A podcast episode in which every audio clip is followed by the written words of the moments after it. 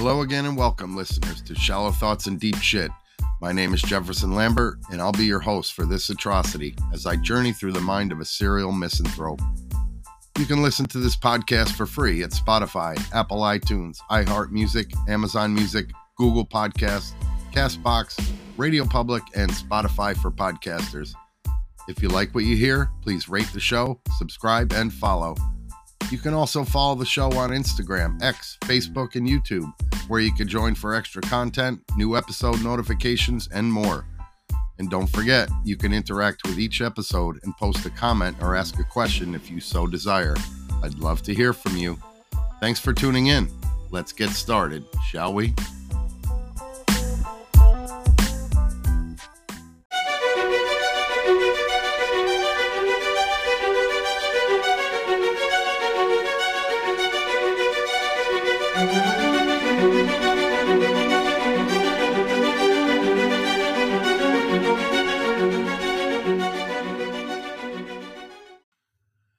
While I'm on the subject of the Orange County Fair Speedway, I wanted to share a human interest piece that I wrote for the Hard Clay magazine in April of 2014. I'm proud of this piece and I did a lot of research on it, and it received a lot of attention from drivers and race fans after it was published because many people didn't even know about this part of the track's history. I get a little choked up every time that I read it, but I'll do my best. This is a story about a horse named Harry. Harry Clay if you've ever read the history link on Orange County Fair Speedway's website, you'd see the statement No speedway in the region or in the world has as much history behind it as the Orange County Fair Speedway. There is no exaggeration in that statement at all. The Orange County Fair itself can be traced back to its beginnings in the year 1808, when a group of residents sought to form an agricultural society for the purpose of promoting a fair. Although initial fairs in the county of Orange stalled and faltered, the first fair was held on November 17, 1841, in Goshen, New York.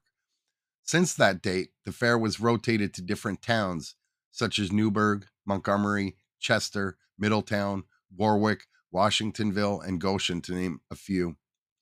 It wasn't until April 16, 1897, that the fair was permanently located to where it's held today on the site at Wisner Avenue on a parcel of land that had a half mile horse racing track known as the Campbell Tract. The speedway that now hosts Saturday night stock car racing was built in 1857 for the very popular sport of horse racing, which drew many people to the county fair. In 1913, the director of the OCF Society, George E. Martin, brought before the board of directors a proposal to replace the horses with speed cars. It took Mr. Martin another six years to finally convince the board to allow stock cars to run on the Harry Clay Oval in August of 1919. Long before they called the track the Orange County Fair Speedway, these sacred grounds were known as the Harry Clay Oval up until 1946, and then after that, it was known as Victory Speedway. It was officially changed to Orange County Fair Speedway in 1967. The stallion Harry Clay was foaled in Westtown, New York in 1853. He became quite famous and was often referred to as the most neglected horse in America. He was a Standardbred black stallion with white markings on his face and ankles. Harry was 162 centimeters or 16 hands and weighed 1,200 pounds. His breeder was J.D. Sayers, and Harry Clay raced from 1862 to 1865 and he won 12 of 19 races. Harry Clay used to exercise on the half mile clay track in Orange County even before Abraham Lincoln was President of the United States. For the last five years of Harry Clay's life, the horse was taken care of by Mr. James L. Scott of Hanford Street in Middletown. Mr. Scott loved horses for most of his life, and when he was in his late 40s, cared for Middletown's most famous horse in the final stages of his 34 year life. He was the manager of the J.D. Willis stock farm, Harry Clay's last owner, and Mr. Scott was the last person to ever ride Harry. In a Middletown Times Herald newspaper article dated August 27, 1937, Mr. Scott claims the last years of the horse's life were at ease and he had simply died of old age in his stall. Five days before his death, the horse was unable to stand on his own feet and was hand fed a mash soup by Mr. Willis and Mr. Scott. Harry Clay died in April of 1887 at Mr. Willis's farm, and Mr. Scott buried the historic horse. Harry Clay was buried on the grounds of the Orange County Fair Speedway. There is a small stone monument placed near the track's office to mark his passing. Today, horsepower is obviously still a big part of the Harry Clay Oval in the form of super fast, highly polished racing machines.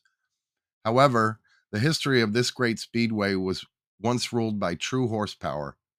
The galloping hooves have been replaced with the thunderous roar of American racing engines, but racing in one form or another has survived at this location now for 166 years. Thank you, Mr. Scott. Thank you for caring for Harry Clay in his time of need during his final hours. I do hope that Harry Clay can rest in peace, even though now, once a week, we shake and rattle the earth he rests in with our own form of racing. Harry Clay paved the way and will forever be a part of this track's long and storied history.